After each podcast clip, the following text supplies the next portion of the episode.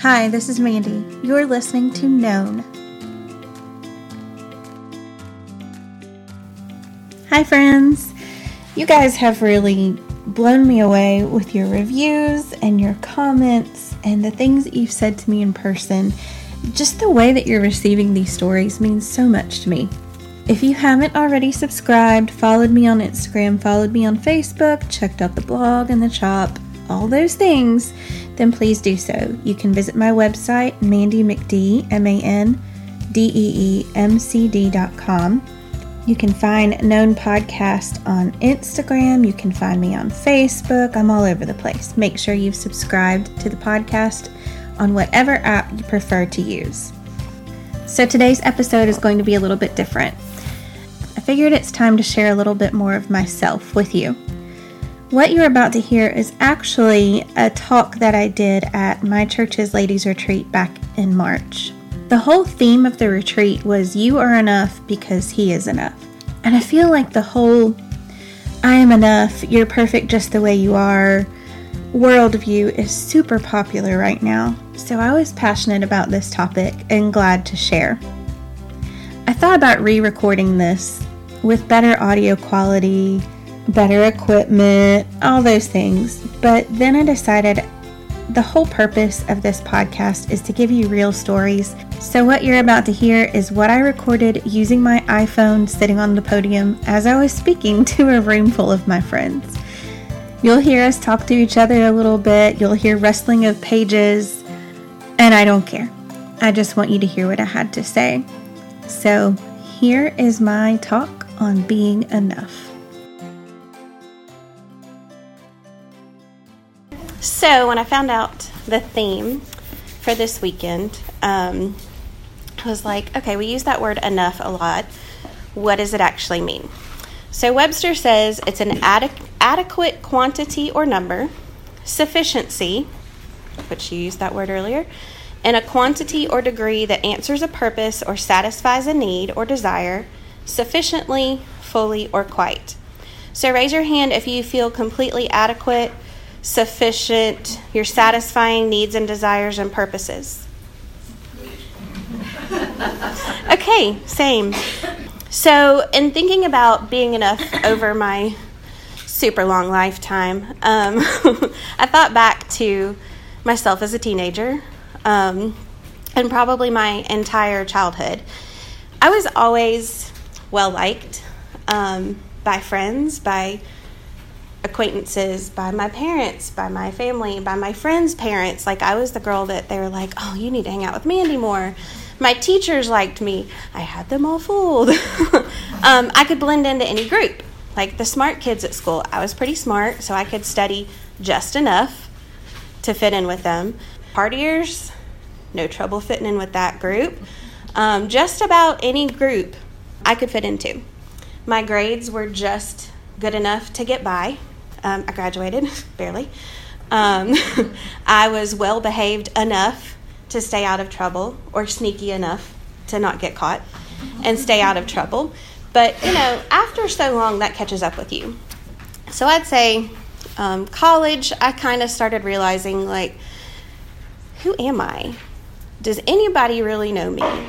I'm not living up to what I was created for. And I still wasn't totally a follower at that point, but it was already starting to come into my mind like there's got to be more to me than just enough. So at 23 years old, I found myself divorced, lost my job, my mom was sick, my life was no longer enough. I could no longer do just enough to get by. I was no longer getting by. So then I started to really think about, oh, maybe this God thing is more than just, oh, I believe in Him and I'm going to go live my life. Maybe there's more to it. So as I started studying more and thinking more about how my life should be, then I started trying to be good enough. I needed to be good enough for Him to love me. I needed to be good enough to deserve His sacrifice. I needed to be good enough to get into heaven, basically, was the goal. So um, I started studying a lot. Those of you who have been at Crossbridge for forever remember H.C. and Bonnie Johnson. I went to their house every week and would just study. So then I started really getting deeper into the characters of the Bible. They're not just characters, they are actual people who lived and breathed and had thoughts and feelings like we do. So David is somebody who has always stood out to me. And I've been studying him a lot over the past year. And for a long time in my mind, like David was the guy who was the man after God's own heart who did a lot of really great things, and he made that one mistake with Bathsheba. David screwed up a lot, y'all. he was he was not a good guy. Like he he had good qualities. We all have good qualities, but we all know we don't have good qualities too. David wasn't enough. Um, but he was still a man after God's own heart. And then I'm going to try to like slow down when I throw out a Bible verse because I always want to write them down or turn to them. So, Exodus 3, verses 11 through 12. Moses said to God, Who am I that I should go to Pharaoh and bring the Israelites out of Egypt? Okay, so this is, um, there's a bush burning and talking to Moses. it's God talking to him, and he's thinking, Who am I? I'm not good enough for this. And so God says, um, Moses, you're so smart and you're so strong and you're so powerful, you got this. That's not what he says. He says, I will be with you. So God doesn't heap praise on us, He doesn't um, encourage us or reassure us by telling us how awesome we are. He says, I will be with you. He tells us how awesome He is to encourage us to do these mighty works that He has for us. So that got, well, not just that, but, you know, further study, um, especially like the people that God used, kind of made me see, like, oh, I can't do enough. Um, just enough wasn't working. And trying to be good enough isn't working. So now, do I really believe that God is enough for me? So that kind of takes me to where I am now. Um, and most of you know I'm an artist, and one of my favorite forms of art is hand lettering. So most of my Instagram and Pinterest is other artists and letterers. And one of the like catchphrases that is big to letter right now is "You are enough." So when that first started um, gaining popularity, I'd be scrolling through and I'd see "You are enough," and I'd be like, "I am." I needed to read that, and I'd keep going. So the more I saw it, the more I was like, "But." I don't feel like enough. What's wrong with me? Everybody's saying I'm enough and I don't feel like it, so I must not be enough. And it just sends you down this hole like, why is everybody feeling like they're enough? And I don't feel that way. So I started thinking about all of the things that I track and measure in my life my weight, um, how much money I have, how much time I have spent playing with my kid, how much time I've spent um, with my friends, how much time I've spent watching Netflix, um, how many Sunday school classes I've taught, how many um, cookies I've baked, how you know, like we measure everything. And do we have a dollar amount? Do we have a bottom line? Do we have a number that's enough? Like, how do you know when you've gotten enough followers on Instagram, or money, or clothes, or service hours, or children? How do you know? And I think we could probably all look back to our younger years, teenage years or so, and think like, like you girls probably now have this idea of what your life is going to be like in the future. um, but that's not it's not real. Like I thought I was going to have five kids and I have one and like there're just a lot of things that we measure and if I did have five kids would that feel like enough? You know? Like we we put these measurements on things and we need to just stop measuring things. Um, and co- another danger with that comparison is if I'm looking at, let's say I'm a fish, and I'm looking at that monkey climbing a tree, and I think, I need to climb that tree because that monkey can. I can't climb a tree, I'm a fish, but that monkey can't swim in the ocean. That's a really weird analogy. But my point is, God made us each for different purposes. Um, like, Jessica, you, you, know, my people back there, like. I'm a jaguar, you're a giraffe. Yes, I'm a giraffe. We learned last night. And she's a jaguar. I don't know why she gets to be the jaguar, but anyway, you just you can't. You're you're doing harm to yourself because you're placing expectations that you are not created to meet. And I'm doing harm to the jaguar because the jaguar can't reach the tall leaves in the tree. Like, I'm putting her on a pedestal and putting expectations on her that don't belong there either. Um, some of the things other than you are enough that people say that sound really good and motivational at the time, like some examples are pull yourself up by your bootstraps, do what makes you feel good, do what makes you happy. You are worthy. You can do it all. You can do it all by yourself. You don't need a man. You don't need a church. You don't need somebody else telling you what to do. And even after hearing all those things, as much like they can be tied up in a cute little package and a witty book and a dynamic speaker, and in the moment might feel really, really motivating. But then when all of those words disappear, you still feel less than. You feel unworthy. You feel like you can't pull yourself up. You need somebody else. You don't feel worthy. The problem with that is those sayings aren't Jesus. They don't include Jesus. And unless we're preaching Jesus and only Jesus, it's wrong. And I debated on whether I wanted to say that or not because that sounds kind of harsh, but it's the truth. And I, I prayed for the truth to come out. And that is the truth. If we're not talking about Jesus, if we're not saying Jesus is the way to dot, dot, dot, we're wrong. So here's the good news it's not about me, it's not about any of you. If you were in the Wednesday night ladies class, we're reading the book God is Good by Bill Johnson. And on page 62, if you want to write that, that down so you can look at, at it later. Yes, Lord. I just wanted you to hold it up so people could see it. That's God is good. Um, I have it written down here. So on page 62, he refers to Romans 4, verse 15. Where there is no law, there is no transgression. And th- these are Bill Johnson's words. God does nothing to create shame in us. All that he reveals to us, he does out of his goodness so that we might respond to his perfect provision and become free. So it's not even about your humility. Like, it's that much not about you or about me. Um, it's not really even about my personal relationship with God.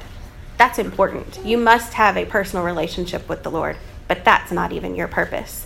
It's actually about His plan, what He, it's about Him first, about His plan and what He chose you for in the world to fulfill His plan. It's what He's doing, not what I'm doing or what you're doing or what your neighbor is doing. It's just about the Lord. So I also want to throw this in there. Um, your dreams do matter.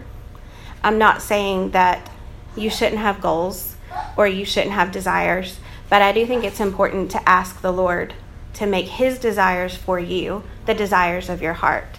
Because you can go 90 to nothing after your own dream, but if it's not part of what He is choosing you for the world to do, it's either not going to happen or it's going to happen and be completely fruitless and be a complete disappointment to you. And also be prepared if his answer is no. Um, this is something I'm working through, so I don't have like words really to put through it, but I feel like sometimes he can give you a desire. Uh, I don't know how to say this because God is good. Um, but I feel like sometimes he he will give you a desire um, that the answer is going to be no to because he wants you to desire him more.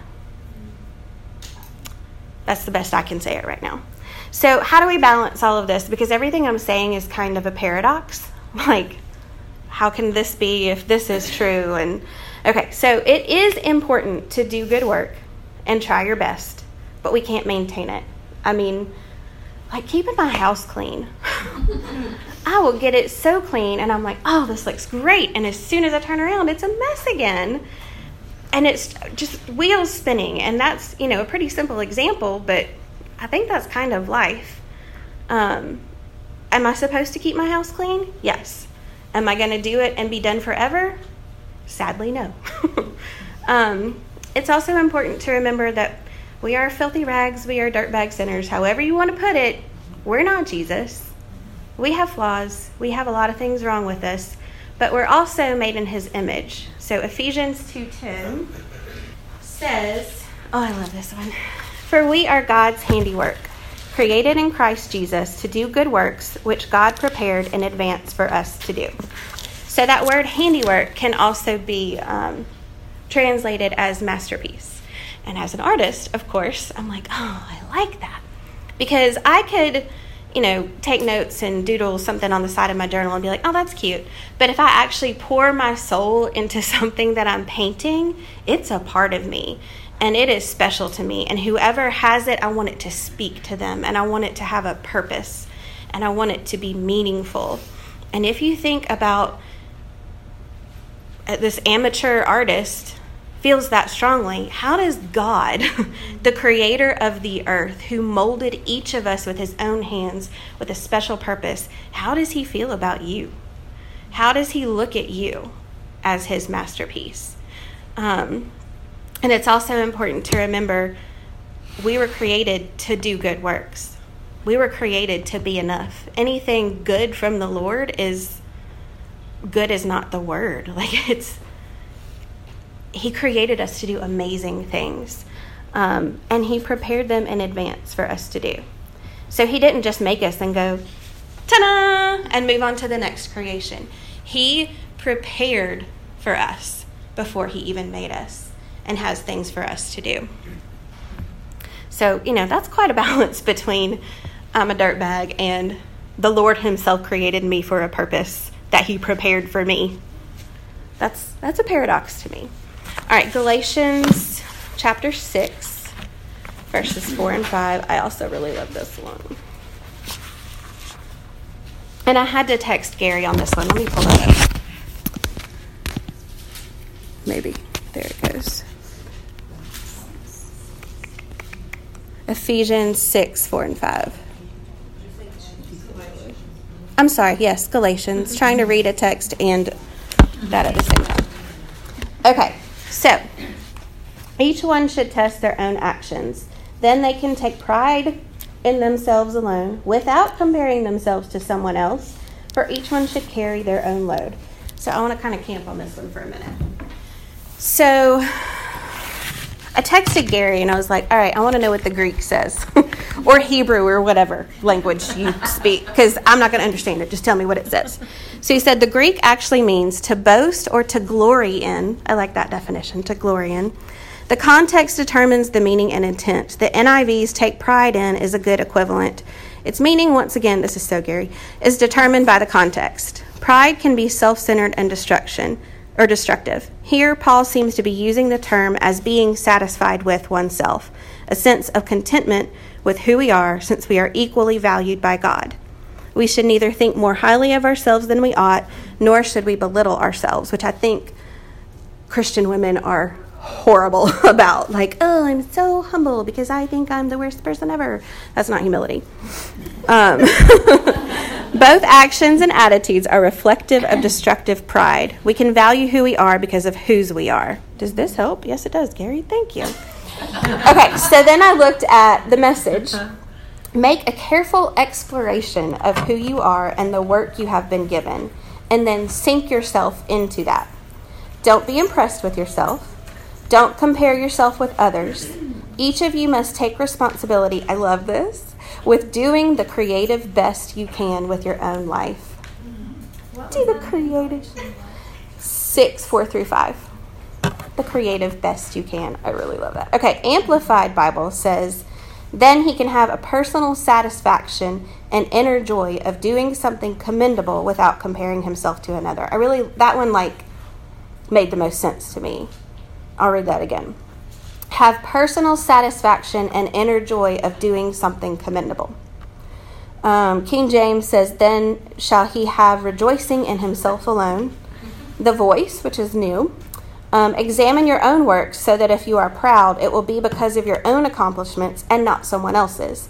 Each person has his or her own burden to bear or story to write. I also, my creativeness loves that. Um, so yeah, it says take pride in themselves. Like maybe y'all are all like, yeah, that's what it says, Mandy. But to me, I was like, it says to take pride in myself. What? That's another paradox. Um, but it's not saying like think too highly of yourself, like Gary said. It's saying, yeah, you can recognize when you are within the purpose of God. And you can find joy and contentment and peace there. It also says to test your actions first. So, you can't just be like, oh, I did that and it was great. You need to make sure that was what God had in store for you, what He asked you to do. Um, and I really think we need to look at that without comparing themselves aspect of it. Because that is certainly, I mean, most of us in here are wives, mothers, we have careers, we have some pretty high demands on us, our time, our resources.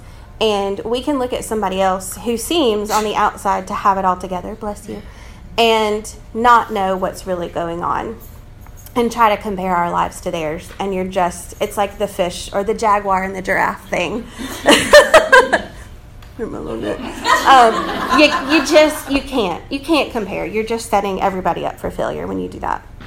So what are some burdens that we all carry? Kids, sorry. yes. Dinner. Yes Husbands.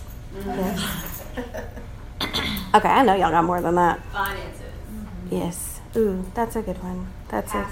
Okay, so in Matthew 11, verse 30, it says, Come to me, all who are weary and burdened, and I will give you rest. Take my yoke upon you and learn from me. For I, uh, this is actually 28 through 30. For I am gentle and humble in heart, and you will find rest for your souls. For my yoke is easy and my burden is light. Really, Jesus? is it? Do we trust that? Do we trust that His burden, His yoke, are easy and light? Um, because the things in this life that weigh us down, like dinner or our past or our children and husbands, they don't feel easy and light to me. So, does that mean that those things are really ours to bear? Or are we supposed to surrender them to the Lord and take on His love, take on what He says He has for us? Um, I feel like if we could, in our humanity, surrender all those things to Him and just take Him on, that it would feel easy and light. So, if anybody has the formula for how to do that, I'd be happy to hear it. Um, John 14, verse 12. Very truly, I tell you, that means he really means it. Whoever believes in me will do the works I have been doing. And listen to this part, and they will do even greater things than these. This is Jesus talking. Even greater things than these, because I am going to the Father. How are we supposed to do even greater things than Jesus? Really? You but people from the dead. yes, he rose people from the dead. I have never done that. Has anybody in this room risen anybody from the dead? Because I would like to hear that story as well. Even greater things. But if we think back to, he has prepared things for us in advance. So it's not even really something I'm coming up with or doing. He prepared it, he's doing it, and he's letting me be part of that story. So 2 Corinthians 3 3 through 5. That's not it. Second, Sorry. Second Corinthians what now? 3 4 through 5.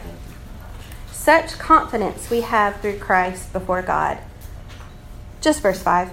Not that we are competent in ourselves to claim anything for ourselves, but our competence comes from God.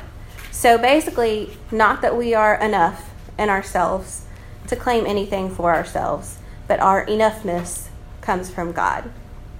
You're not capable, I'm not capable of doing any of these great things, but God is. He is more than capable, He is more than enough. And He, again, lets us be part of that. So 2 Corinthians 9, verse 8. And God is able to bless you abundantly. That's more than enough. He doesn't bless you just enough. He's able to bless you abundantly. So that uh, in all things, at all times, having all that you need, you will abound in every good work. So let's look at some of those words abundantly, all the things, all the times, all you need, abound in every good work. All the things. That's more than sufficiently. That's more than enough. That's more than meeting a purpose.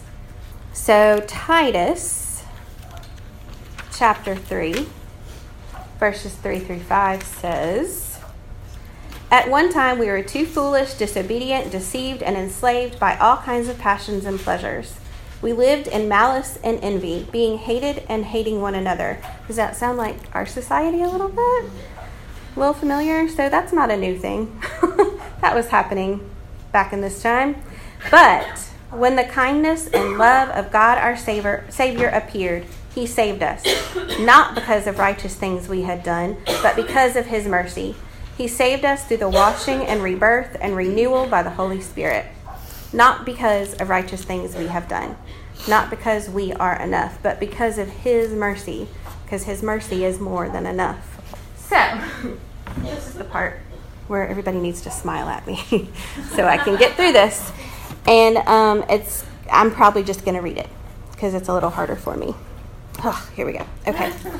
And those of you who have heard this before, just bear with me. When I think about as a woman, as a wife, as a mother, being enough, was my own mom enough? Did she feel like she wasn't enough? Did she go through this? Okay. Somebody make a funny face or something.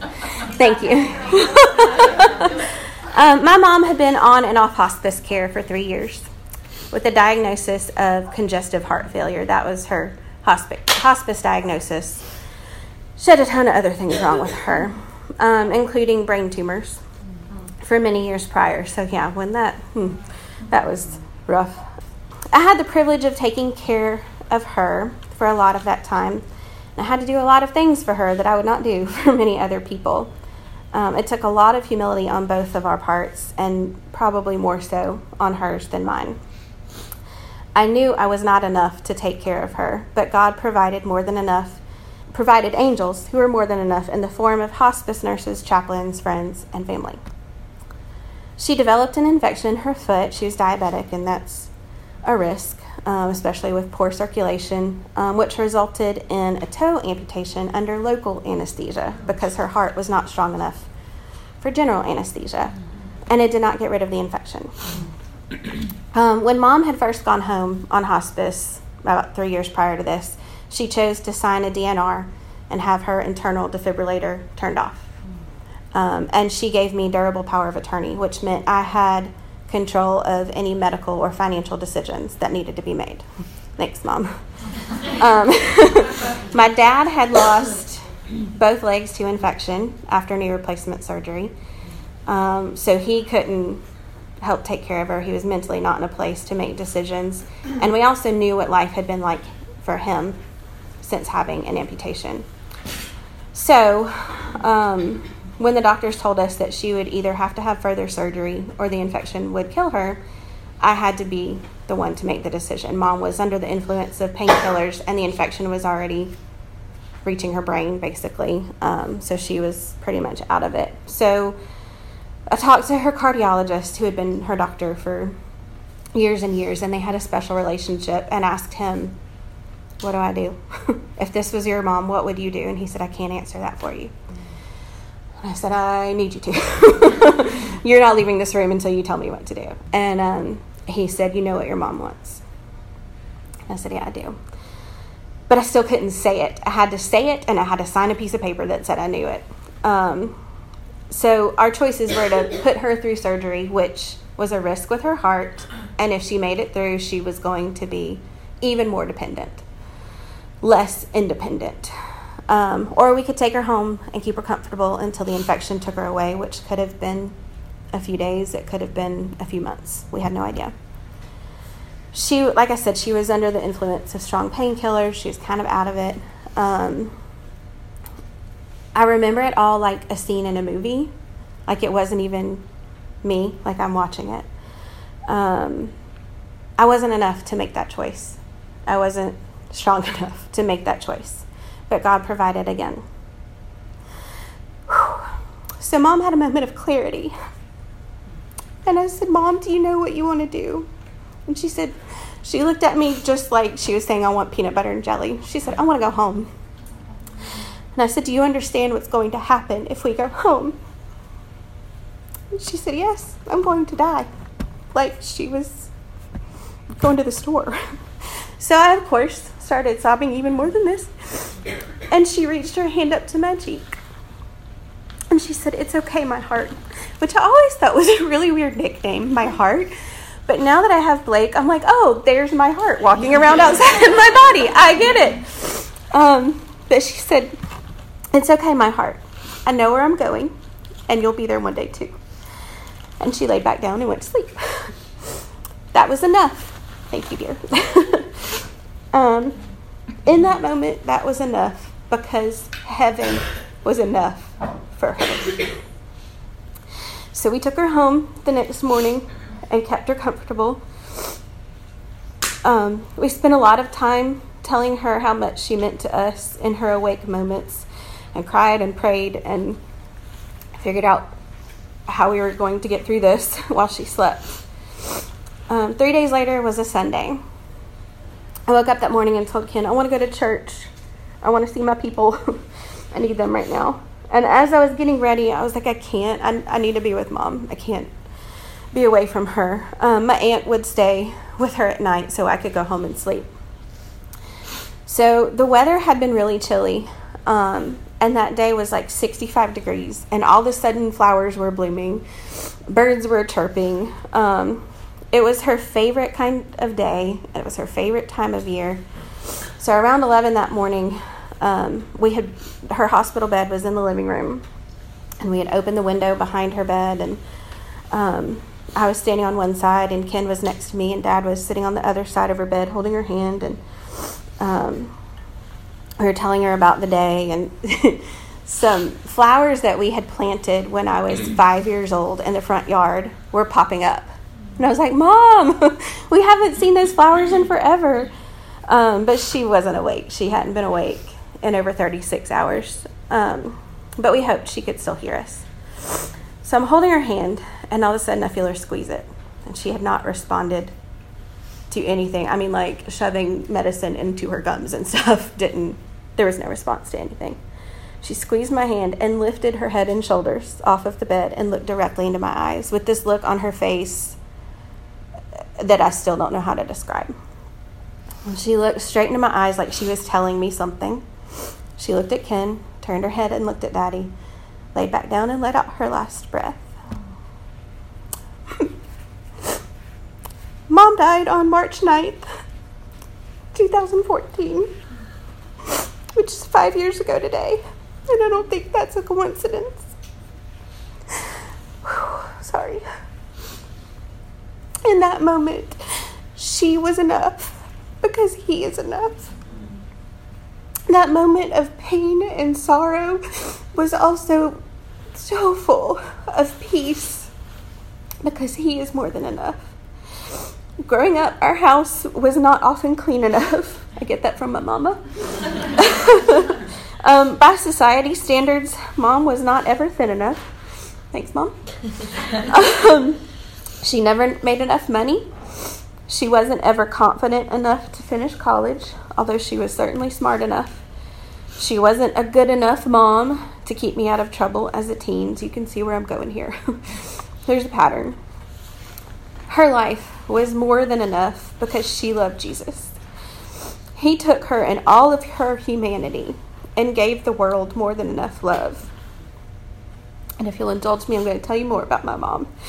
She loved me even when I confessed my worst sins to her. She made beautiful wedding cakes that tasted even better than they looked and charged way less than she should have because she wanted people who couldn't afford their dream wedding to have just a part of it. She painted beautiful nativity scenes, and if you've been to my house at Christmas time, you've seen it. Um, and other ceramic pieces for people who needed visual reminders of the gospel. She fiercely loved her husband, her children, her grandchildren, and anyone else who crossed her path because God is more than enough, and she trusted Him completely. And when her life was over, she had no money, no possessions to speak of. She was in poor health. In fact, she was unconscious for the last day and a half of her life. But her life filled that room and our hearts. And as she met Jesus, her life was enough. So, my prayer is that when my life on this earth is over, it's been enough for the people I've loved because I got out of the way and let God be enough. My prayer for all of us is that we will let go of trying to keep up with each other and with the world that says we should be more to be enough, and just let each other be enough because God is more than enough. So if y'all will let me, let's pray. Father, thank you that I don't have to do it all because you've done it all. There's nothing we can ever do to earn our way to you or achieve your status. Father, break our habits of trying to. Help us see when you filled the gaps to make us enough. Help us praise your name aloud for that so others may hear that you, Lord, are enough. Help us stop telling each other, girl, you're enough just the way you are, and help us tell the truth. Friend, Jesus is more than enough, and he will make your life be just enough. We love you, Lord. In Jesus' name, amen.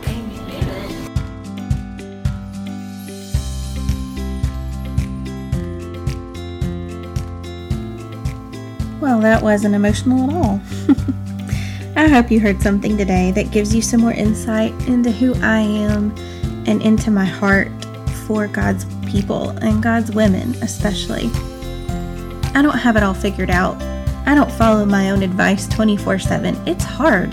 It's tempting to try to be self sufficient or to completely give up and feel like nothing you do is good.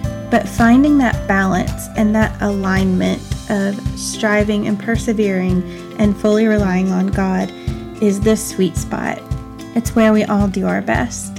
There's one correction that I want to make to what I was saying about taking care of my mom, and I want to give other people the credit they deserve.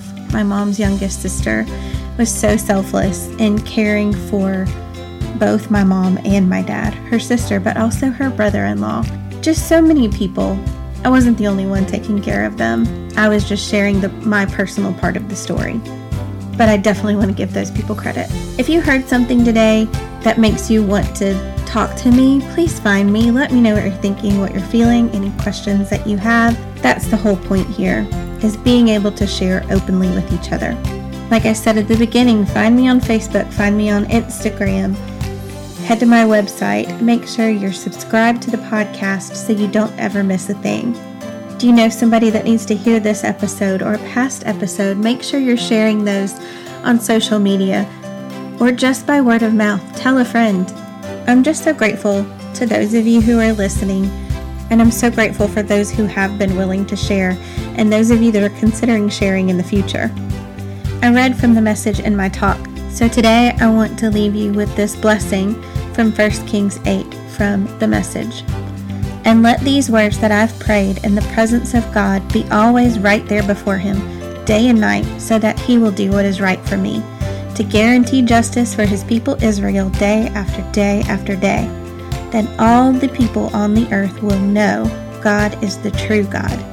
There is no other God, and you, your lives, must be totally obedient to God, our personal God, following the life path He has cleared alert and attentive to everything He has made plain this day.